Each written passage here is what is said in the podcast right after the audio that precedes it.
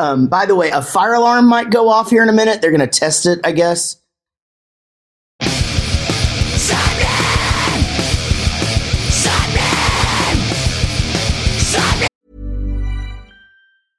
Hey, I'm Ryan Reynolds. At Mint Mobile, we like to do the opposite of what Big Wireless does. They charge you a lot, we charge you a little. So naturally, when they announced they'd be raising their prices due to inflation, we decided to deflate our prices due to not hating you.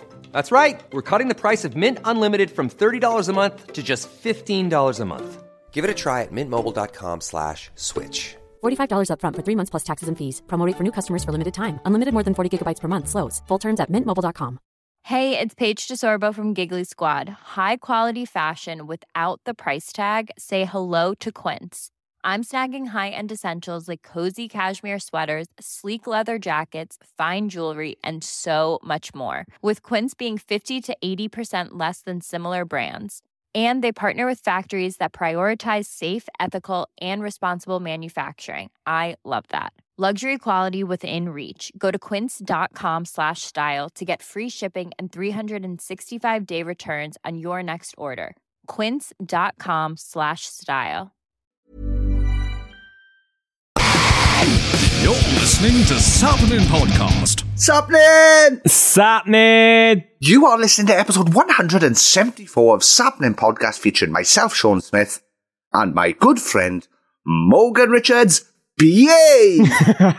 yes, it's me, Morgan Richards, and welcome to what is a masterclass of Punk Rock 101.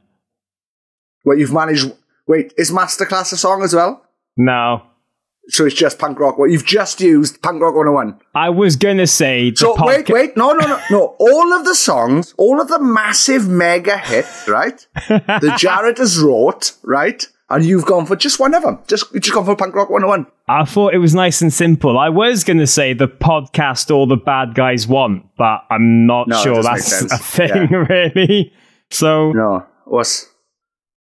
Anyway, this week's guest is Jaret Ray Reddick of the fantastic Bowling for Soup, and as of late, his own debut country album. Yes, and one of the nicest guys on the planet. He's as funny as ever and possibly one of the great storytelling songwriters of our generation. Bowling for Soup have made a career of writing pop punk anthems against the grit and in their own way. If it's 1985, Girl All the Bad Guys Want, High School Never Ends, or the hundred of other hits, we've all had a moment of our lives made easier and comforted by these songs. And in 2022, Jaret has been busier than ever. Not only is he a prolific songwriter, he's a host of his own podcasts, a father, and just an internet sweetheart, working hard in the studio on Bowling for Soup's new album, Pop Drunk Snot Bread. That's Pop Drunk Snot Listen. Bread. Listen, right? I'm a big fan of Jaret. I'm a big fan of Bowling for Soup, right? Yes. They've written some fucking absolute mega corkers, right? I am not accepting that as an album title. that comes out on the 22nd of April, and he's just released his first country record a new project. We invited him on to return for his own featured episode, peeling back behind the curtain of the hilarity, heartache, and legacy of his genius. This man really knows how to make people laugh and write a hook, doesn't he, Sean? Oh, unbelievable. After this, I um, DJ'd in Sheffield after we did this chat with Jaret, and I played Girl All the Bad Guys Want, and the place went fucking daft. Of course it did. um, but yeah, we talk about everything from um, Phineas and Ferb, Morrissey, Taylor Swift, Jonas Brothers, Alexa Bliss, Aaron Lewis from Staind gets a mention, and of course, it's been a while since he's been mentioned. Ah, it's one song. Um, no, no, yeah, the other one. I'm on the outside and I'm hanging in.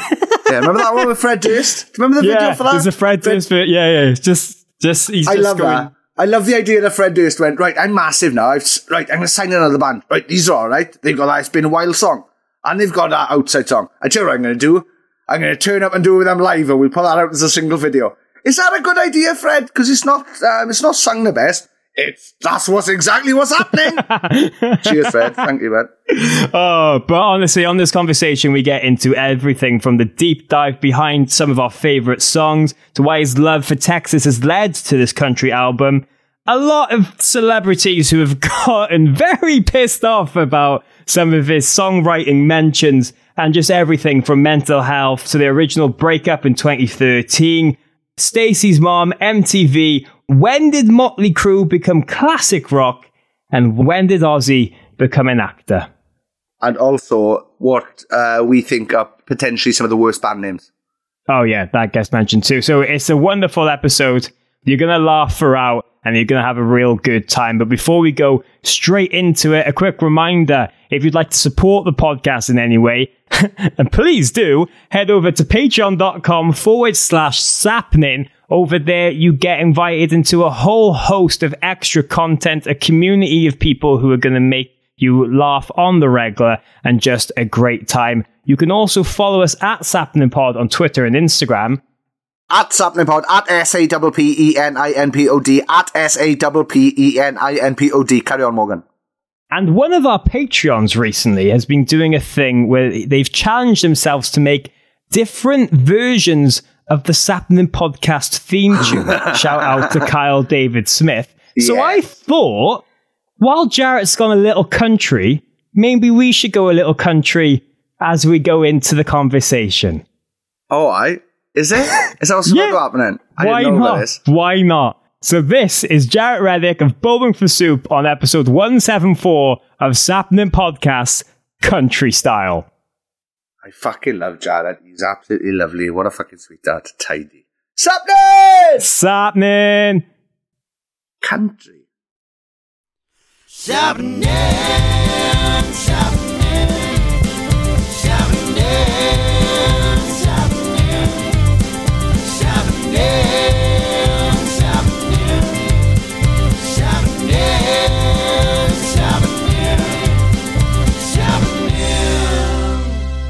Sappenin! Happening. Yes! Hey! This week's guest is singer, songwriter, multi instrumentalist, theme tune writer, composer, pop punk legend, and as of late, country singer, Jaret, now using his middle name Ray Reddick. yes! It's me. How are you? Man, I'm doing great, guys. It's uh it's awesome to awesome to see you guys again. Yes, Yes, man. It's, uh, it's it's been a while. Reading 2019, I believe, was the last time we did this. So I'm glad we can do a, a full episode now. But before we get into anything, you're in the London at the moment. Return to the UK. You're uh, doing a lot of country stuff at the moment. But how's the journey being over? How's it like being overseas again? It's great. I mean, it's uh it was a I guess I pretty much just missed the insanity because it's kind of just the same, you know, as it's always been. So yeah, no, things are good. I got here on Wednesday and uh, had a day to just kind of chill. Then yesterday we did our rehearsal for the festival this weekend, and um, you know, excited to uh, today. I'm just doing press, talking about the the new record and the new Bowling for Soup record, and then the upcoming tours, and then yeah, tomorrow I'll be uh, I'll be rocking it country style. Nice. have you um have you have you played any shows so far? Only I, I, I did one show online, uh, acoustic wise, but uh, no, this band I put together this band specifically for this show, uh, and we we had one rehearsal yesterday, and uh, sounded great. So this will be my very my very first. It's fitting, you know. Um, this long story, but we got seen in the year 2000 by a man called Steve Homer, and he is a big promoter. And at the time, he was the promoter for Reading and Leeds. So he brought us over to play Reading and Leeds, and we we had never been here. We did we had kind of nothing going on really. We had just gotten signed uh, to our record contract or whatever. Anyway, that obviously launched our career over here in the UK. So you fast forward 22 years, and he is the one who heard my country record and has brought me over to do my first shows ever uh, at C2C. So I have a long history with him, and uh, it, it's it's very full circle and cool. Yeah. So uh, I'm uh, he's the head of AEG now. I could not be more appreciative, but I'm I'm very excited to play this this weekend. Yeah. But I'm, I'm sure you know, you've been in this industry for so long that there's some weird full circle moments like that just come out of the blue so Uh-huh. often. Yeah, life's like that, right? I mean, it's it's weird, you know, when things like that happen. But uh, but yeah, I mean, there's there's a lot of a lot of that that does happen, and you know, it's it's just cool too that that he would believe in, and you know, because it's it's I, I I don't think it's that far fetched that I'm doing a country record. I mean, I'm from Texas. And, and nobody's really approached it that way. I haven't really had anybody going like, "What the hell are you doing?" You know, it really hasn't hasn't, hasn't happened yet. Yeah, yeah. It, it would be yeah, it would be a bit different if you were Welsh, I suppose. Right, Like, exactly. yeah, you're You've so done a country record. Yeah, one hundred percent. Yeah, one of one of us aren't going to do a country record, I, I don't think. But let's get straight into that, man, because you know, as you said, you've you know you're from Texas, you've used Texas mannerisms and highlighting Bowling for Soup songs over the years, but really all the time. But what was the kind of catalyst that really made you want to do a full blown solo country record? Now, was it just something that always being in the back of your mind, or as you've grown older, is it just uh, like a challenge you wanted to kind of set yourself?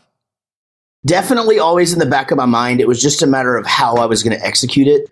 You know, I didn't know whether I would start a band or whether I would do like Bowling for Soup Goes Country or, you know, the latter of those things, I feel like would have just been taken as a novelty. You know, like if I'd have done Bowling Soup Goes Country, it almost, we would have had to have taken sort of a silly approach to it. And I've done the thing where I start a band. You know, I've, I was, you know, I had a band called People on Vacation and now I've got Jaret and Kelly and Jarinus. So it just made sense. I was just like, you know, I've, I've always wanted to do this. And I had been talking it up for a few years, going, you know, I think I'm just going to do it on my own. And then quarantine happened. You know, my friend Zach Malloy, who produced and co wrote this record with me, was like, man, this is the time. Let's just do it. Like, let's literally set aside the time right now and let's do this thing. And, and here we are. Yeah. Nice. No, if I could just touch briefly on um, Jarinus, as you mentioned there, uh, you have written one of my favourite comedic parody songs of all time, the Morrissey song, Oh. which is, oh my God. I Yeah. fucking love it, right? I Yeah. love it. It's absolutely genius. The first time I heard it, like, I don't, it's probably been out like six or seven years, I guess. Yeah, yeah, Something yeah. like that. I remember hearing it and being like, this is unbelievable. And I wonder if Morrissey's heard it. Who knows? I mean, that song was on Funny or Die for like two years. I mean, and it was it was huge on that thing. Um, I don't think we ever got like a die vote. Like the thing was just crazy good. But thank you. Yeah, I I uh, there's definitely some genius in that thing. Like I can't I can't I can't even say the the words like we're good without going we're good we're good. Which that's what I do on the on the at the first of the Morrissey song. You know, can we bring the bicycle into the studio? Um, the bit for me, it's just the counting of the notes for me. One, two, three, three, two, one. One, two, Right. three, three, two, one. Yeah. Ha, ha, ha. Oh, it's fucking genius. I'd always kind of been like, I want to say a fan of the Smiths, but I don't like admitting that I like. I like Morrissey's voice because I just don't like Morrissey as a person. I think, but um, I just remember, I just remember hearing it and being like, "That is, that's perfect. It's so Morrissey." And I, yeah, I just wonder, I wonder if he's heard it. And I'd imagine, being the serious shithead that he is, he probably wouldn't have liked it either. So. There's just so many layers to that song. It's just, it's like, every once in a while, I hit a fourth note. I wonder, yeah, we've got to find out if he's ever ah. heard it. That's my life's mission now. My life's mission is to find out if Stevens heard the Morrissey song. Oh. Brilliant. But but going back to obviously Texas and country music, I mean over there, obviously Texas is such a big place. I don't think people in the UK especially understand how big it is, and you can be a really successful country artist just in the state of Texas Just alone, tour different parts of it throughout the year and stuff. So how much of an influence has country been for you, kind of just like in the background growing up or anything? Because obviously you, you've been in that kind of pop punk alternative world for so long, but it, it does seem the country's always being a different side to you. Yeah.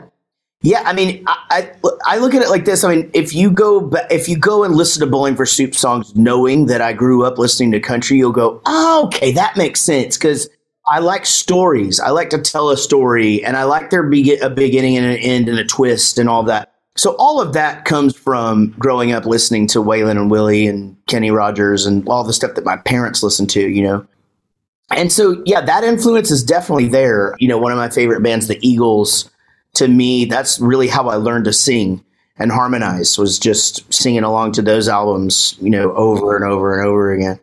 Um, so yeah, definitely always been a huge influence. And the other thing that I can say is, is that every song that I write, I write on acoustic guitar and it pretty much 95% of the time sounds like a country song before I start to put drums and octave guitars and, you know, make my voice go like this, you know, whatever.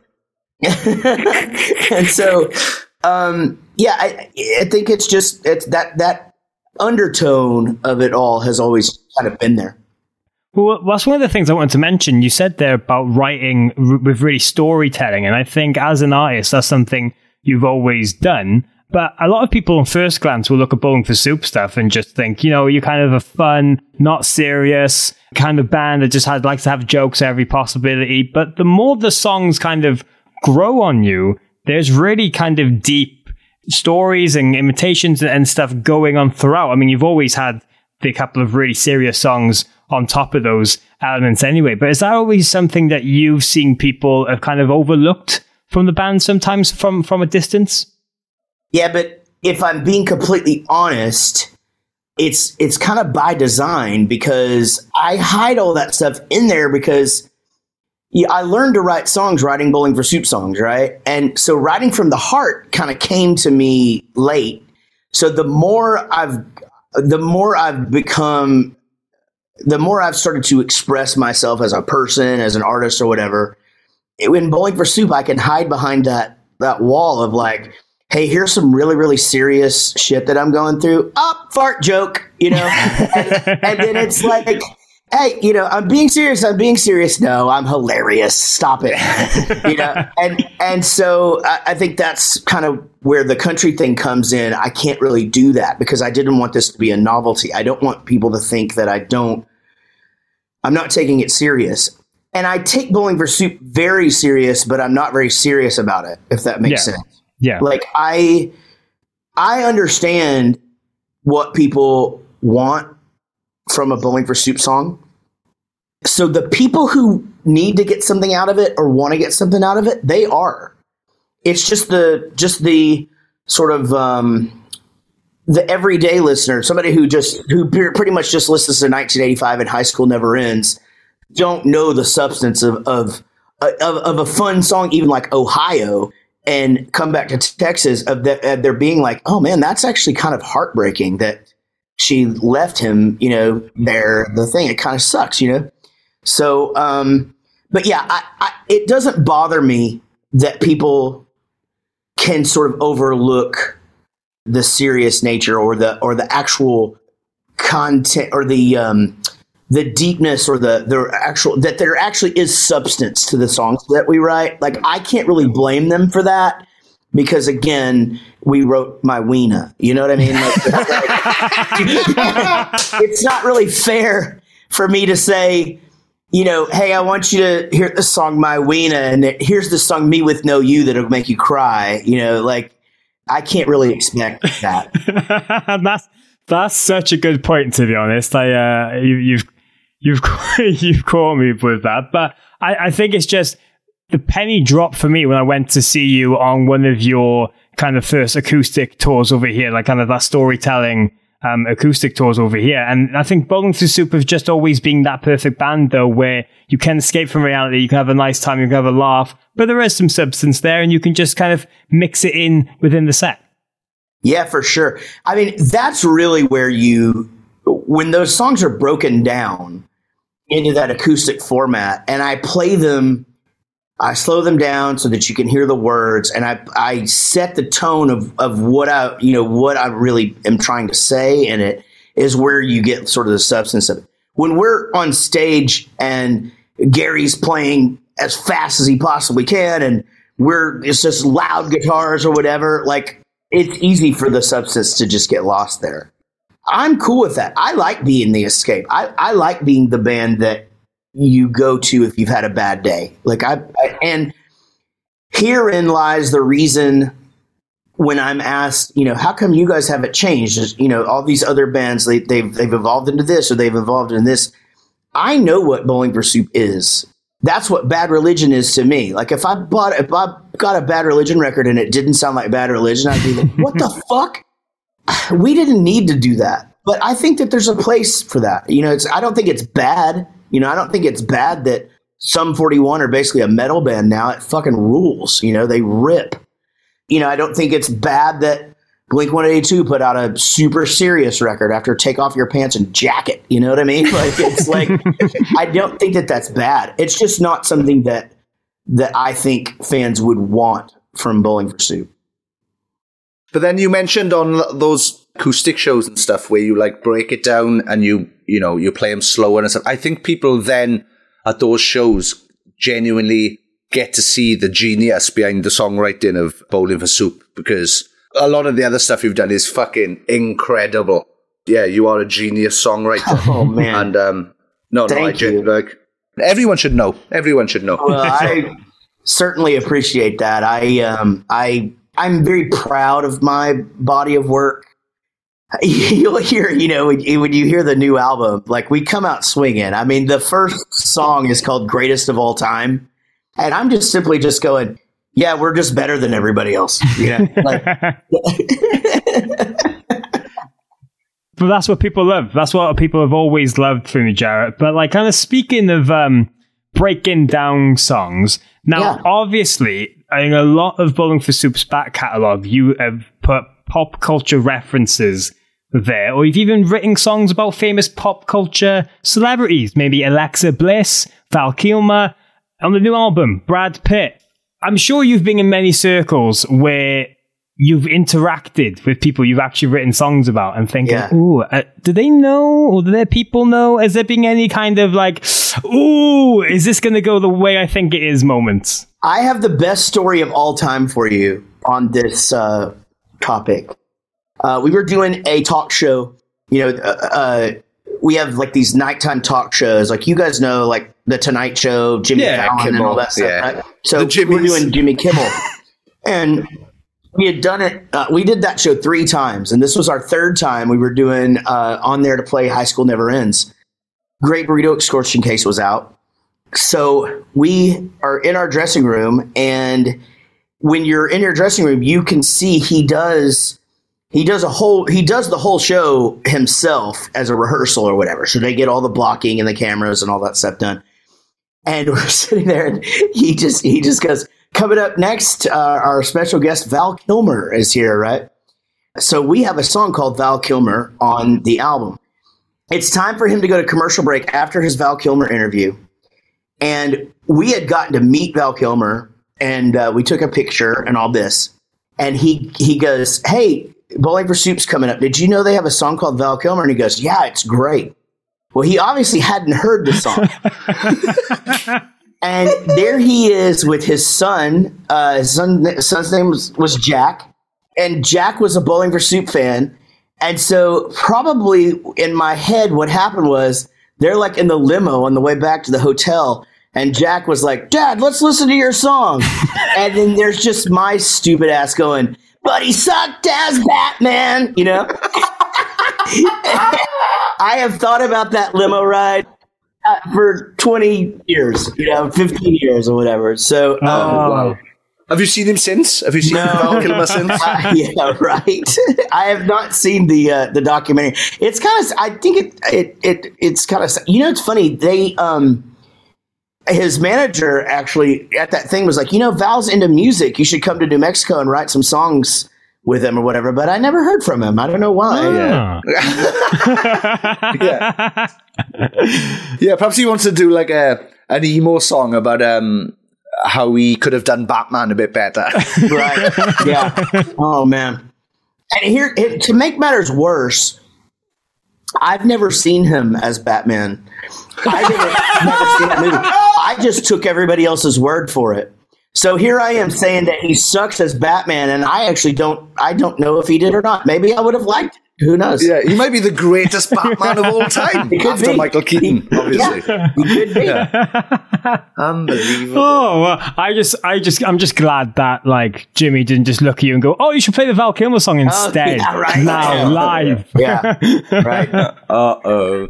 Not good. Oh, but is, is, is there been any other like little instances like that? Maybe like award shows or anything? You think, ooh, do they do they know we've like slipped them into a song or? Uh, yeah. So uh, we were, when we were at the Grammys, um, we were at the Grammys, and uh, uh, in 2003, when "Girl All the Bad Guys Want" was nominated, and Godsmack was sitting right behind us, and literally, literally, Sully and Shannon sat right behind us, right. And, uh, and I don't really say anything bad about him. I just call him. I just call him the Godsmack the Godsmack. in that song. She likes the Godsmack, and I like Agent Orange, you know. And uh, but anyway, so that that's a pretty close run in right there. I mean, that's that's probably uh, Yeah, you, you don't want to um, you don't want to piss Sully off because then he'll have to jump up and punch you in the knee. yeah.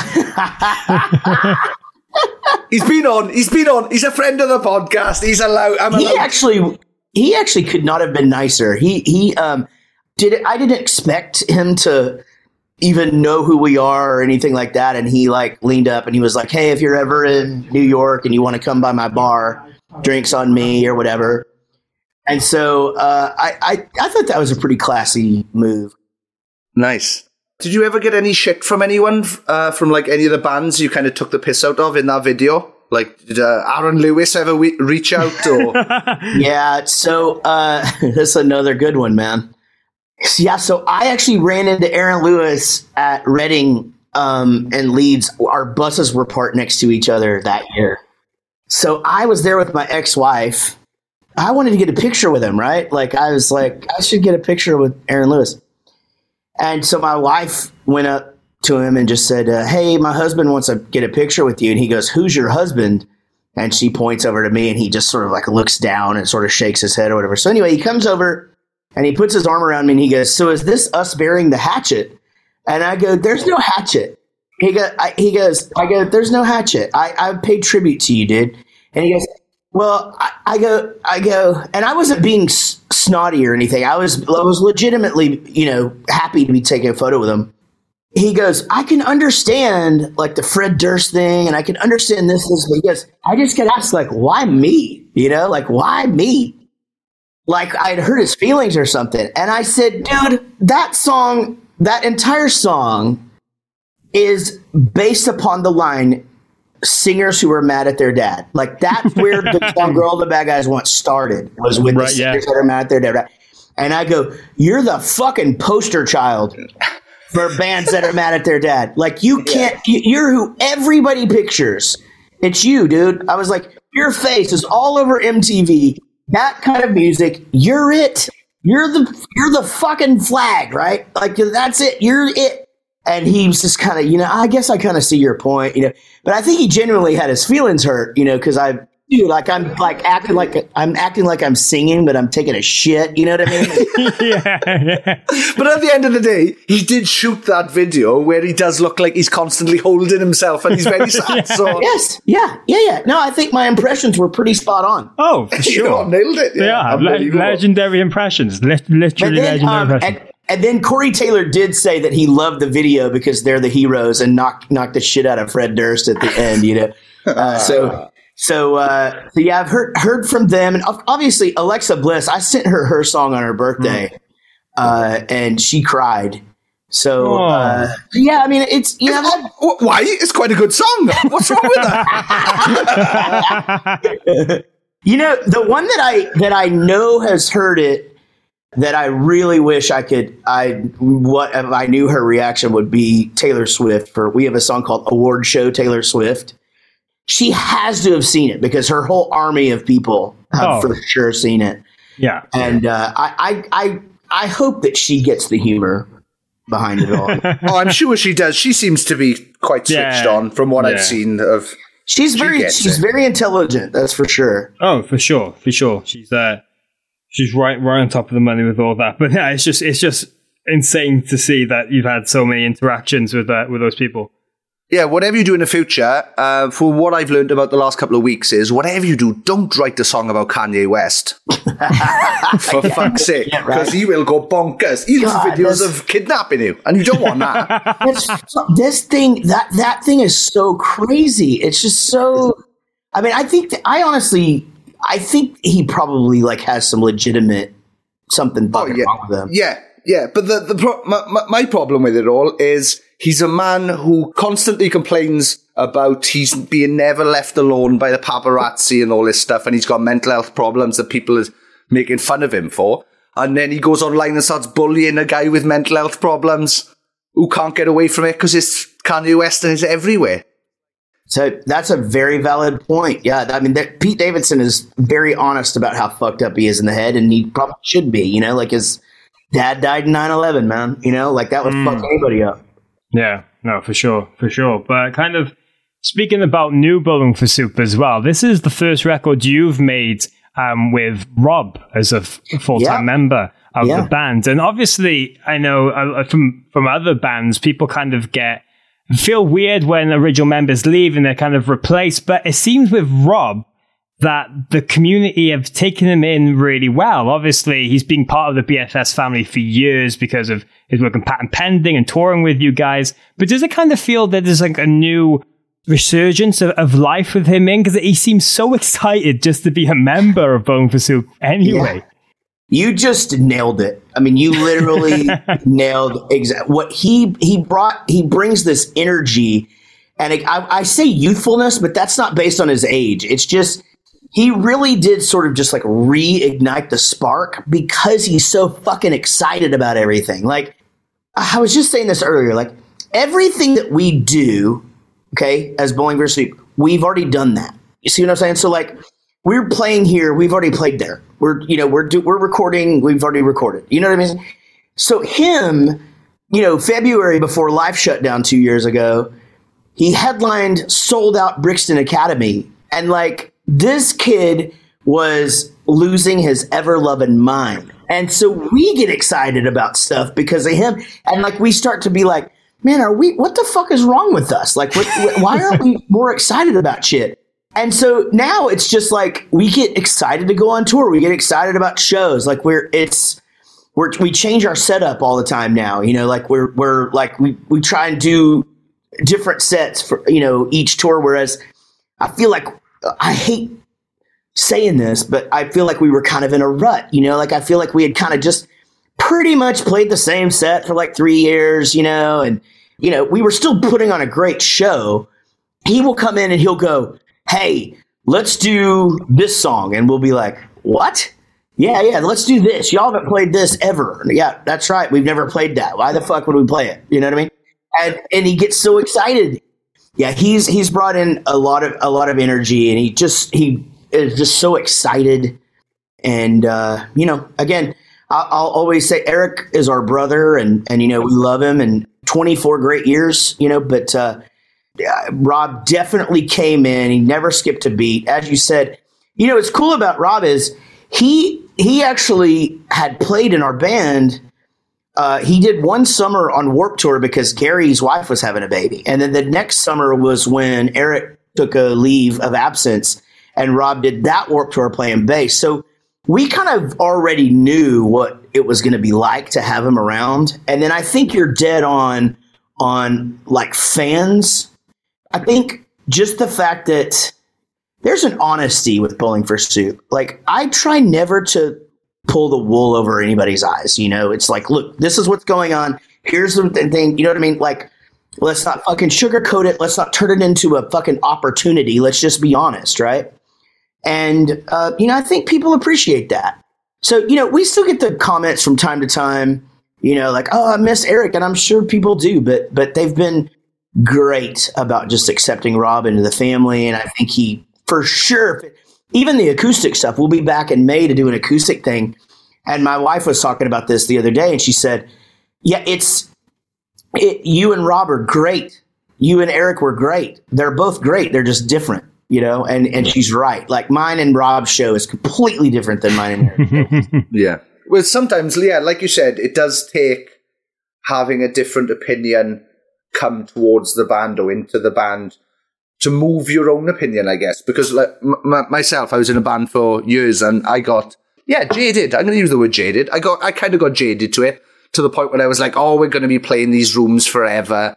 I got bored of it, and then I started a new band, and then end of 2019 we supported Funeral for a Friend in like Shepherd's Bush Empire, and the fact that the bassist in my new band had never played like a show over 200 capacity before. And then he's in Shepherd's Bush Empire and he's just like, what the fuck is going on? And I was like, oh yeah, I forgot that beat. Like, I forgot this is fucking nut. What, what we're doing is fucking nuts when you think Yeah. about it. Yeah. But I just let it, I let it get me to the point where I was like, yeah, this is going to happen forever. But yeah, it took that, it took that new eyes, new head just to wake me up to it. So yeah, it's it's amazing to hear that. Um, yeah, that Rob's brought this new energy sure. and Yeah, it's you know you you don't want to say that you're jaded. You don't want to say that you take it for granted, but you kind of do, right? Like you you know you you. It's like, look, this is just what it is. You know, like Bowling for Soup, we we we bring this audience. This is what, and we play at this place, and this is the thing. And uh, you know, again, I you don't. You're you're stoked about it, but you know it's not new. Again, I I don't ever you know want a any fan of mine to ever think that I take them for granted or whatever. But I, I but I I do appreciate the fact that uh, you know these things that he's experiencing for the first time are you know and, and just like the crowds that we draw like at you know on the last Warped Tour, you know when we do Reading and Leeds or we do Download or whatever. You know, th- those are the biggest crowds he's ever played in front of. You know, and I gotta, I gotta, I have to remember that sometimes. Like, this is why he's so fucking crazy right now. oh, no, it's just lovely to see all that. But as you mentioned, you are a really honest band to your fans. Like Bowling for Soup has never been the kind to have just disappeared and being mysterious and being like, "Oh, well, whatever's going to happen in six months." You like to keep people updated, and as you said, there's been a lot of changes throughout the band. You know, just a few years ago, you guys were called it a day for a, a little while, and then uh, um, especially on the touring side, and then came back. Is that just something you've always been kind of proud of? That no matter what's going on behind the scenes in your personal lives, you're very open and honest about it. For sure. Do you know that was almost 10 years ago? Isn't Wow. that crazy? That was 2013. And what was happening was Eric was getting a divorce. I was getting a divorce. I was in a custody battle for my kids. Life, I was, I, that was when I'm, my first um, depression and anxiety shit started showing up. Like, so mentally, I was just not right. I mean, it was like we had, we had, to sit in a room and go, yeah, guys, I don't know. You know, like I, I, I don't know if we're going to keep doing this or not. And so, yeah, we did the uh, farewell, not goodbye tour to basically just say, look, we're gonna we're gonna not tour for a while. Took a break. I think If you're struggling to lose weight, you've probably heard about weight loss medications like Wegovy or Zepbound, and you might be wondering if they're right for you. Meet PlushCare, a leading telehealth provider with doctors who are there for you day and night to partner with you in your weight loss journey. If you qualify, they can safely prescribe you medication from the comfort of your own home. To get started, visit plushcare.com slash weight loss. That's plushcare.com slash weight loss. plushcare.com slash weight loss. Even when we're on a budget, we still deserve nice things. Quince is a place to scoop up stunning high-end goods for 50 to 80% less than similar brands. They have buttery soft cashmere sweaters starting at $50, luxurious Italian leather bags, and so much more. Plus, Quince only works with factories that use safe, ethical, and responsible manufacturing. Get the high-end goods you'll love without the high price tag with Quince. Go to quince.com slash style for free shipping and 365-day returns. Imagine the softest sheets you've ever felt. Now imagine them getting even softer over time. That's what you'll feel with Bowl and Branch's organic cotton sheets. In a recent customer survey, 96% replied that Bowl and Branch sheets get softer with every wash. Start getting your best night's sleep in these sheets that get softer and softer for years to come. Try their sheets with a 30-night guarantee. Plus, get 15% off your first order at bowlandbranch.com. Code BUTTERY. Exclusions apply. See site for details. I think we came back 2015 and I like to say we were shot out of a cannon. Like it was like the best thing we ever did was take that break, get our personal lives in order, get me on meds, you know, and and uh, and and fucking came came back and and started doing shows, and we were just lethal again. And uh, I I equate that that time to like the Rob thing coming in. It just seems like every time we need it, there's just some sort of a boost in things, you know, and. uh the thing about our fans, and I think our band, and I think this is why we've been so successful in the UK, because I think you watch us and you go, oh, that's just them. They're just up there having a fucking great time. They make it look like anybody could do it. And I feel like I know them, you know, like I feel like, you know, people, I, I think that people genuinely, because I put myself out there so much, genuinely feel like they know me. And they kind of do you know, I mean, it's I, I I really am. This is just me. This is exactly how I talk right now. Uh, after we hang up in a little while, like I'm to just go talk to my tour manager, and I'll talk exactly like this. You know, this is just who I am. You know, I've always thought that that that was a big part of our success, though, was that that people see us as being honest and real, and you know, I talk about my mental health. I talk about my weight, you know, whatever. I'm fucking real about it. Like, fuck it, you know, like, w- why not? Right? Let's just, let's just cut to the chase. Well, how are you, how are you doing, uh, mental health wise at the moment? You seem on top form, so. Yeah, I had a, I had a, I had a rough time at the beginning of, of quarantine, like I think a lot of people did. Um, I managed to work through that. It was deflating, really, because I had kind of been on a high tide for so long that like it kind of scared me. I hadn't like had been in a depressive state for like weeks at a time and so long that I was like, oh shit, like what the fuck, you know? That's like when you start to think like, oh, sh- the world's ending, you know, like you just you can't get it, you can't. So yeah, I managed to snap out of that. I'm doing really good, man. I I uh, I take my meds, I go to therapy, and I talk about it. I try to be as open as I can about things so that someone who isn't open about it will go, well, fuck it. If he's going to talk about it, I'm going to talk about it, and then they'll get help. Yeah, well, that's that's definitely absolutely commendable from you because yeah, there's so many people who just bottle it up, and too many people in rock bands think it it's like a a taboo subject or or think they're too cool to talk about their mental health problems and that's that's one of the things you have to do is talk about you talk about the problems if you've got them because otherwise you just bottle them up it's dangerous. It's so dangerous. And, and you're right. In our industry, you know, it's an epidemic. You know, we've lost so many great minds, you know, to this. And, you know, there's that stigma that's attached to it of like, hey, if I talk about my, first of all, you know, most of us are men and men aren't good about talking about their feelings, right? Like, we're just fucking terrible about it. And, you know, then you're this musician and you're just like, well, I want to keep this image, but uh, this is going to show weakness if I do this. And it's like, to me, it takes a stronger person to talk about shit that's going on with them than than it does to not you know like you that's what shows strength is you can get out there and go hey man something is not right. I need to fix it. That's fucking kick ass thanks for sharing that man. It really really do appreciate it. And is there anything just like day to day life, or especially with music now, that you're kind of trying to take it in a lot more, especially with having these like new boosters like Rob and coming back like 10 years ago that you think like, yeah, I'm, I'm trying to take it all a bit in more? Yeah. Um, that and the quarantine thing, I am very I'm very mindful of my time that I spend with people now. So, like, uh, not that I wasn't in the past, but I'm more now. Like, I'm very, I downsized some stuff. Like, I stopped, me. you know, I'm a busy dude. I, I stopped managing bands. I stopped doing voiceover uh, auditions and stuff. I just keep the the jobs that I've got. And, you know, that's it. I don't write for other bands anymore because I, I, I wanted more quality time with my wife and my kids. And then also like I I found myself being so busy that even when I was spending time with my friends, my mind is other place. I'm on my phone the whole time and like I'm oh my god, I turned into that fucking guy, you know? that's that's really where I am right now. Is just trying to be way more mindful of like, hey, I'm having a beer with Gary. I'm going to put my phone down, you know, and and just have a have a conversation, you know, or you know, I'm not going to sit here and on my laptop while my kid's talking to me and just go, yeah, yeah, yeah. You know what I mean? Like I'm going to actually listen. And, and, uh, so, you know, that's, that's been nice.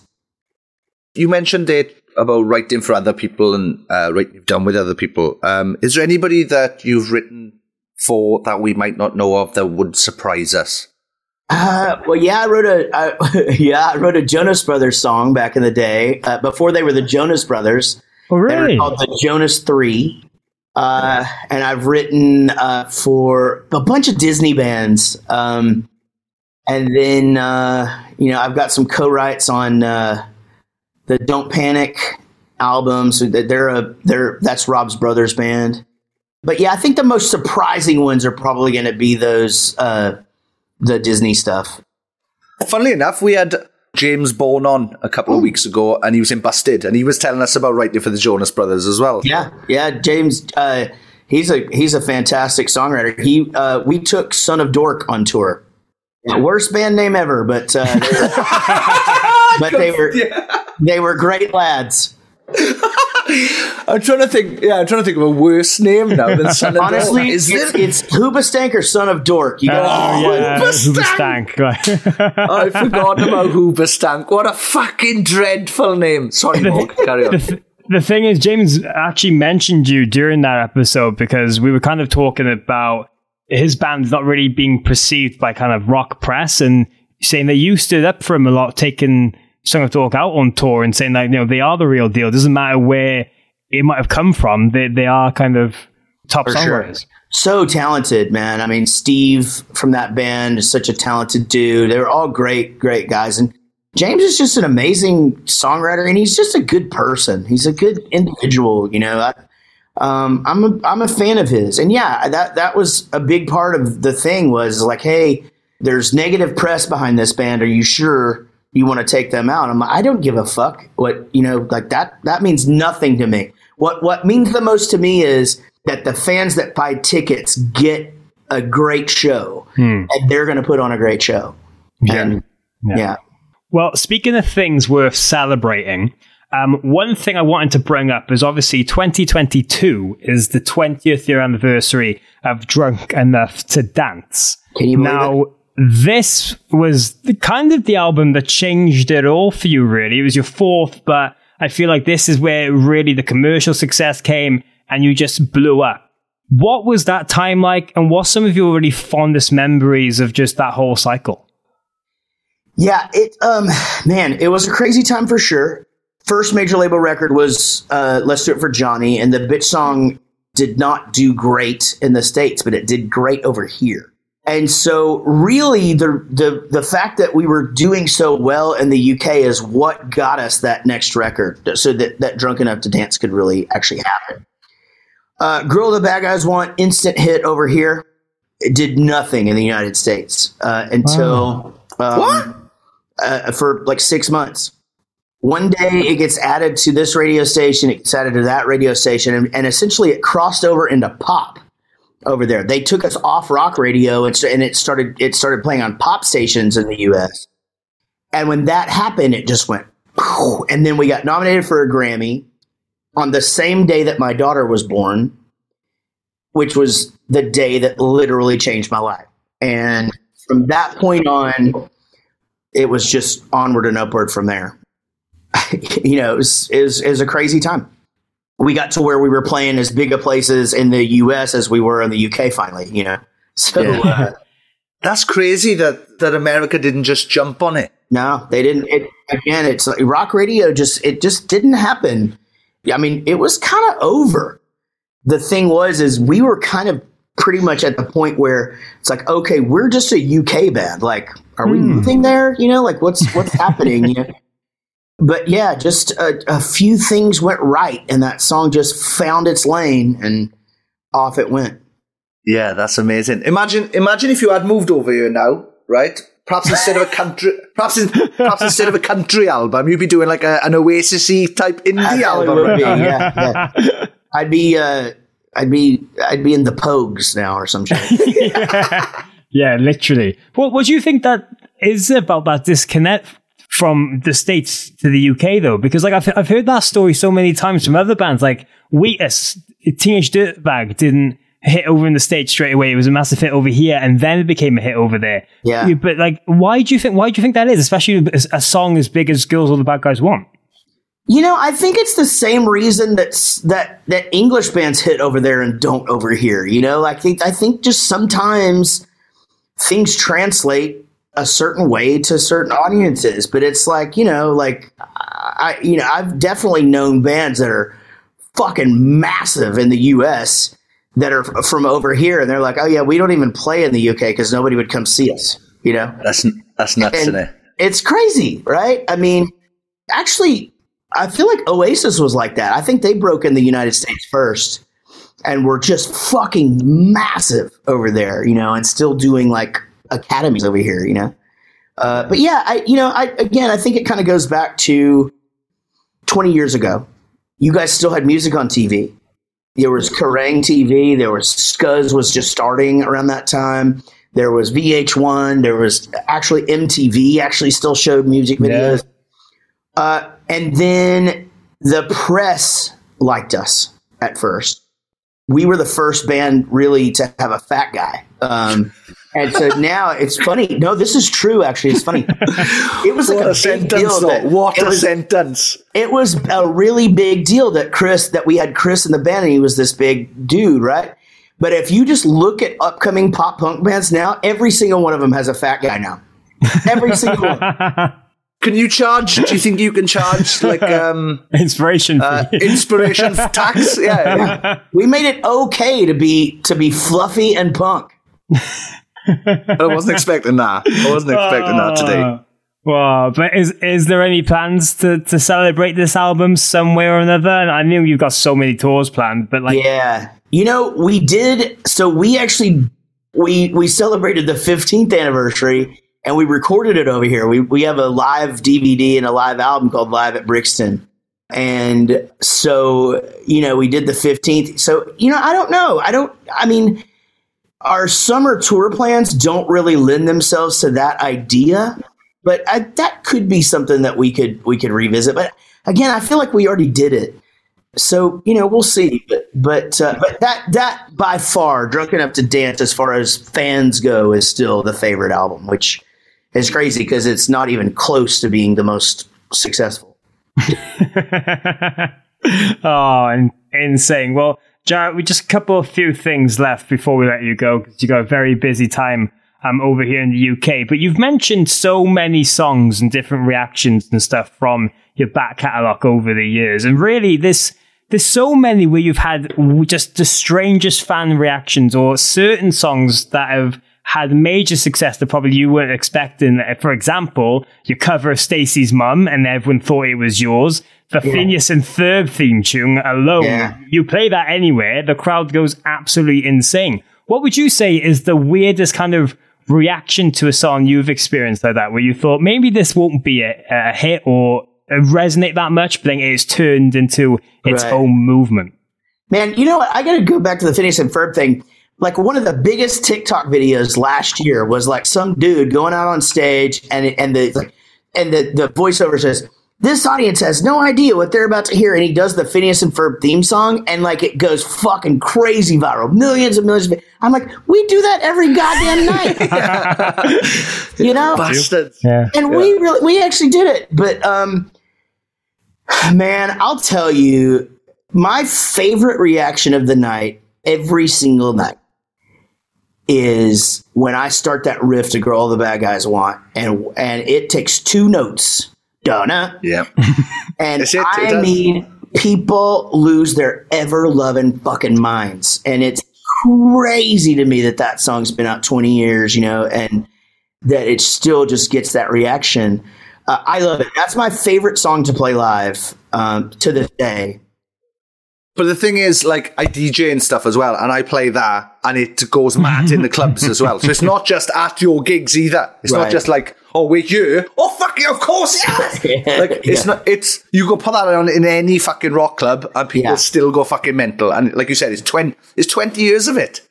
Yeah, it's it's it's just nuts, you know. And then uh, I love, you know, High School Never Ends did pretty well everywhere, but for some reason, there's a nostalgia fact to it here. Uh, it like people go fucking bonkers when we play High School Never Ends over here. Um, and then, uh, but yeah, I mean, yeah, the Phineas and Ferb thing too is is super cool. Um, you know, uh, those are the things, man. I mean, and then you know, like if if we play Turbulence and we do it right, ten rows in, people are crying. You know what I mean? Like it's it's so when we nail Turbulence, like it's it's it's pretty magical as well. And um, obviously, you're a massive movie nut. And one of your favorite bands from back in the day is Motley Crue. That's right. Now, of course, the classic line when the Motley Crue become classic rock. Yeah. When did they become the subject of documentaries and know, I know. everything that's going on at the moment? What, what, I just wanted to know your thoughts on kind of what Motley Crue has become today with the kind of just you know Disney Plus series and, and everything like that.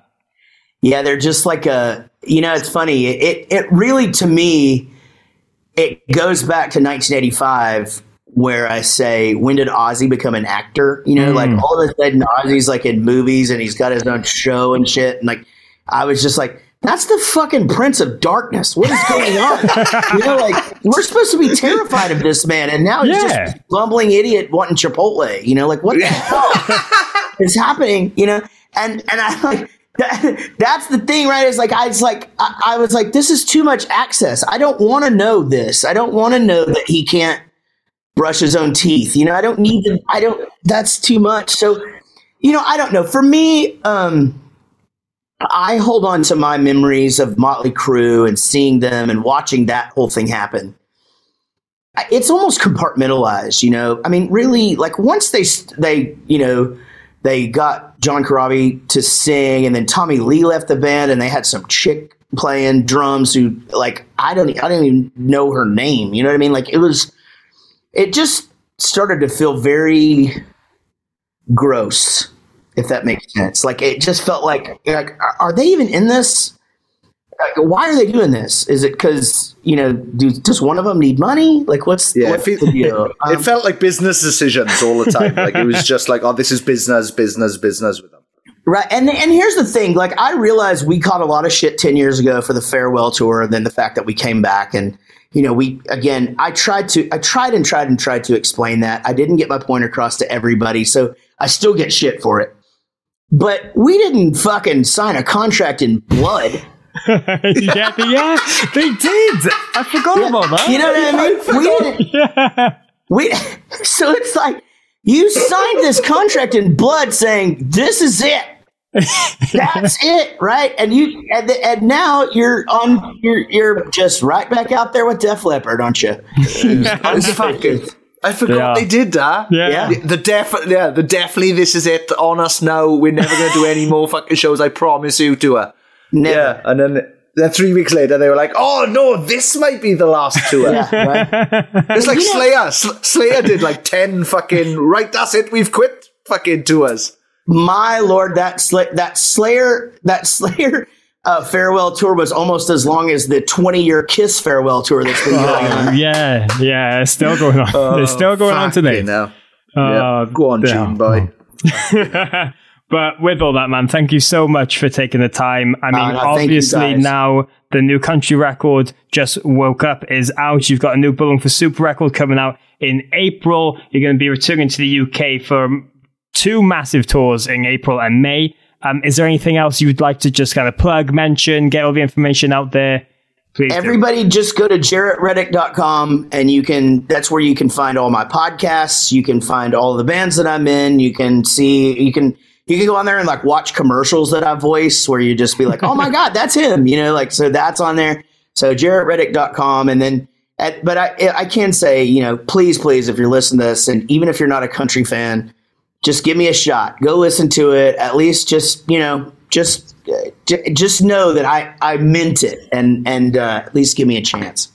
Nice. Awesome. Well, yes, yes. Before you go, um, I just want to say thank you very much for this. Thank you very much for the music, for the laughs over the years, for the smiles. Thank you very much for aggravating me when I was 17 because fucking Girl All the Bad Guys Want was constantly on Kerrang TV.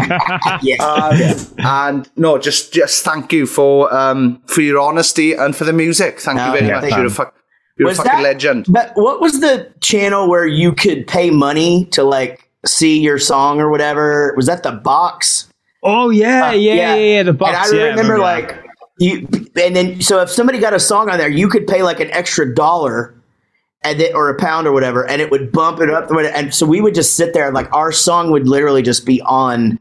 And then another song would come on, and then "Girl the Bad Guys Want" would come on again, and then another. you know, it was crazy. But yes, I do understand that you might have been a little bit sick of that song at one point. Oh, it was on literally t- three times an hour. It's you're watching Kerrang TV going like I'm back at the time. I was just a kid into like I don't know nu metal or whatever. So I was just like I'm just looking forward to fucking uh Mi- the Mission Impossible theme by Limp Bizkit. Here we go. Oh, these bastards taking the piss out of Limp Bizkit. but yeah, brilliant. Brilliant. Thank Oh, you yeah, very thank- much thank for you this. so much, Thank you. yeah. Thanks, thank you. guys. Y'all take care. Yeehaw! See what I did? See what I did? I Yep, did. Yep. Country album. Nice one. Um, yes, thank you very much, Jaret, Jaret Ray Reddick, for coming on the podcast. Every time I see him is a fucking absolute treat.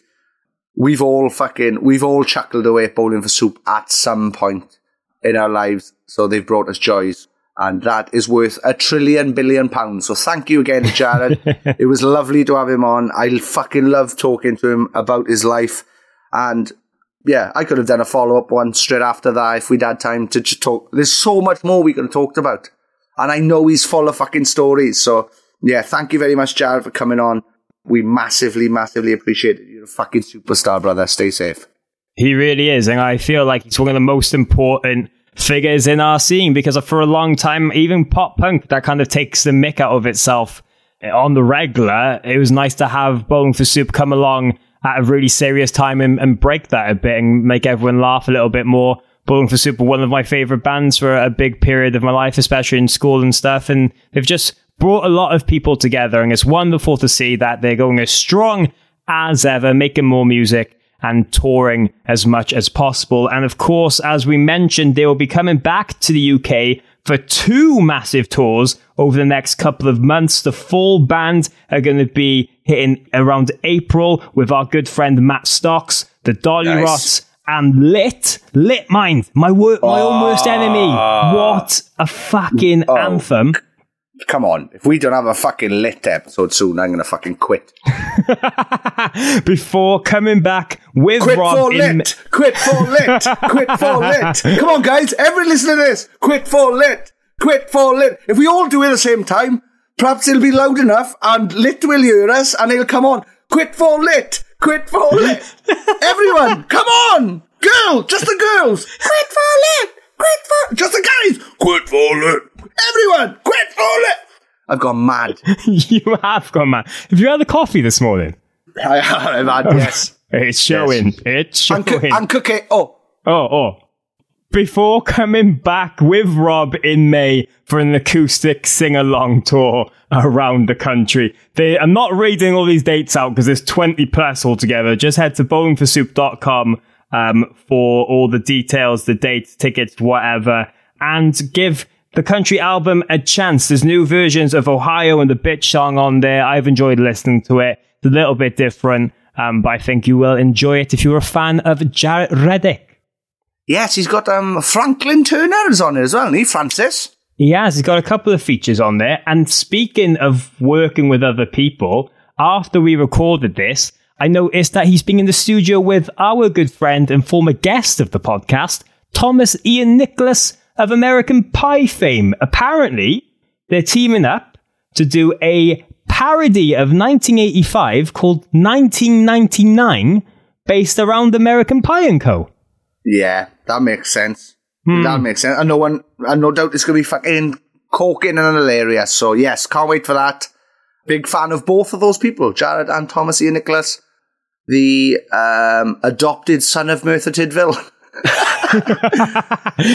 he loves he loves popping to Merthyr. If you want to check out that conversation, episode seventy three, I do believe of the podcast, go back and listen to it. Um, great, great laugh, great, great guest. Um, and if you've given this podcast a chance, if you're giving Jaret's country album a chance, why not give it, us a chance to supporting us at patreon.com forward slash sappenin. As we said earlier, there's loads of bonus content in there. We upload it as much as we can a real behind the scenes look of everything going on. You get news first, you get just a good laugh and a wonderful community of your new best friends that really help make this thing um, come together. So patreon.com forward slash sappenin for that.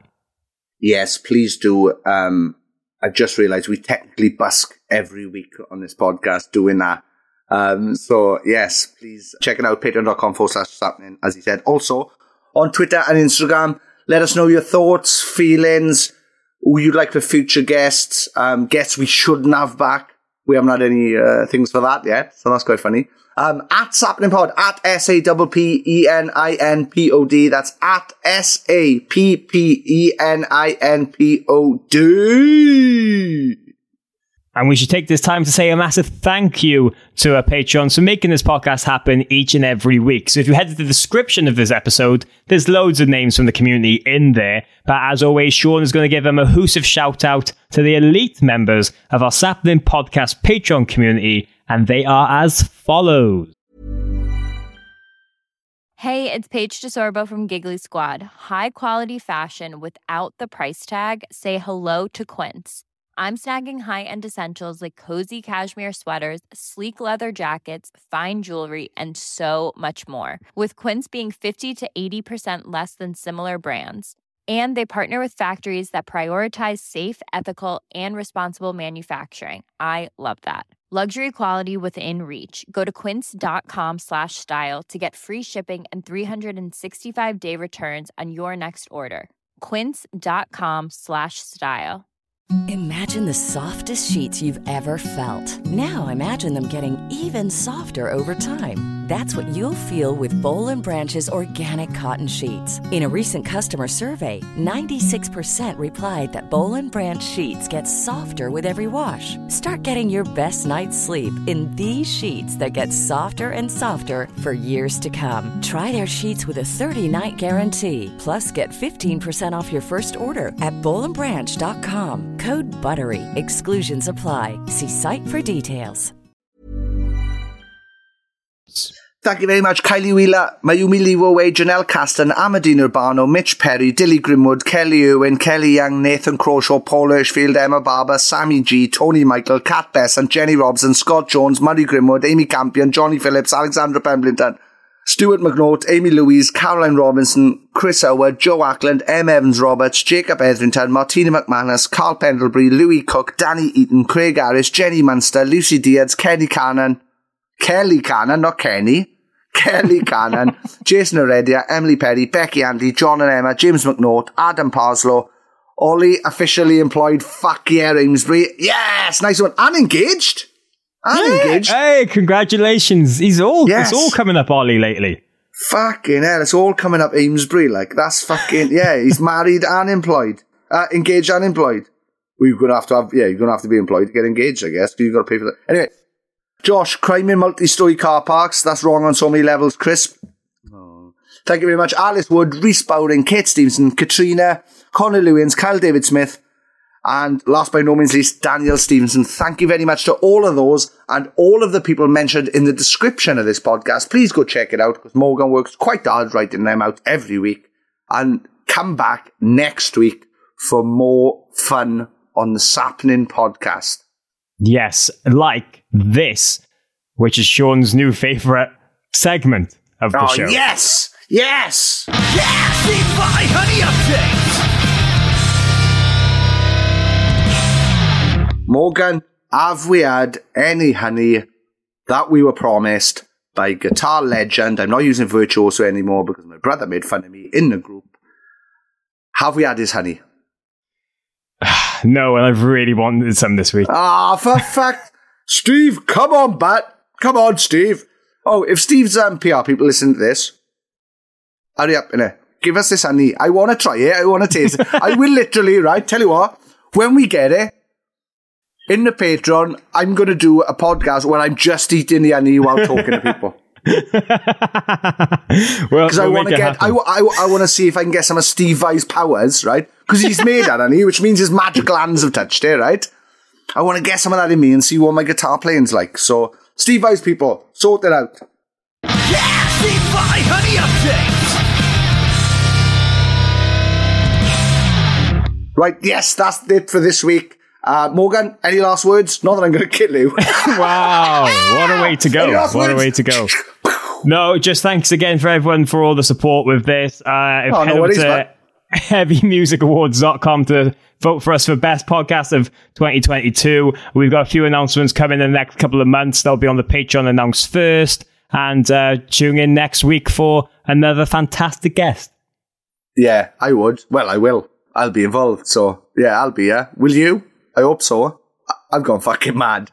Sorry. Are you wearing a, you got a fucking soil t-shirt on? I do have a soil t-shirt on, yeah. I haven't got a little halo though. Oh, fucking sappenin. Sappenin. Always got a spoiler.